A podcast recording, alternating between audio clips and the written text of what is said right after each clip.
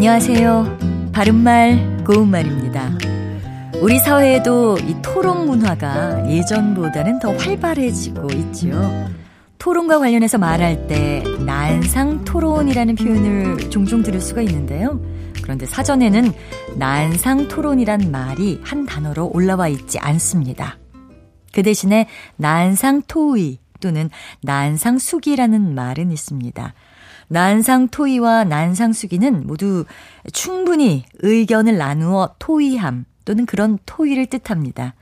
여기서 수기는 이글 숙자에 의논할 의자를 쓰고요. 깊이 생각해서 충분히 논의함이란 뜻입니다. 물론 난상과 토론을 띄어서 쓴다면 난상 토론도 가능한 표현이 되겠지요. 그리고 난상이란 말의 뜻을 잘못 생각하는 분들이 많은 것 같은데요. 아마도 난상에서 난자를 어지러울 난자로 생각하기 때문이 아닌가 싶습니다. 난상은 불에 데일 난자에 장사 상자를 써서 충분히 의논하는 것을 뜻하는 것이지 부정적인 의미는 없습니다. 참고로 여러 사람이 모여서 충분히 의논함 또는 그런 의논을 가리키는 한자어 표현으로 난상 공론이 있습니다. 그 계획은 오랜 시간에 걸친 난상 공론의 결과였어.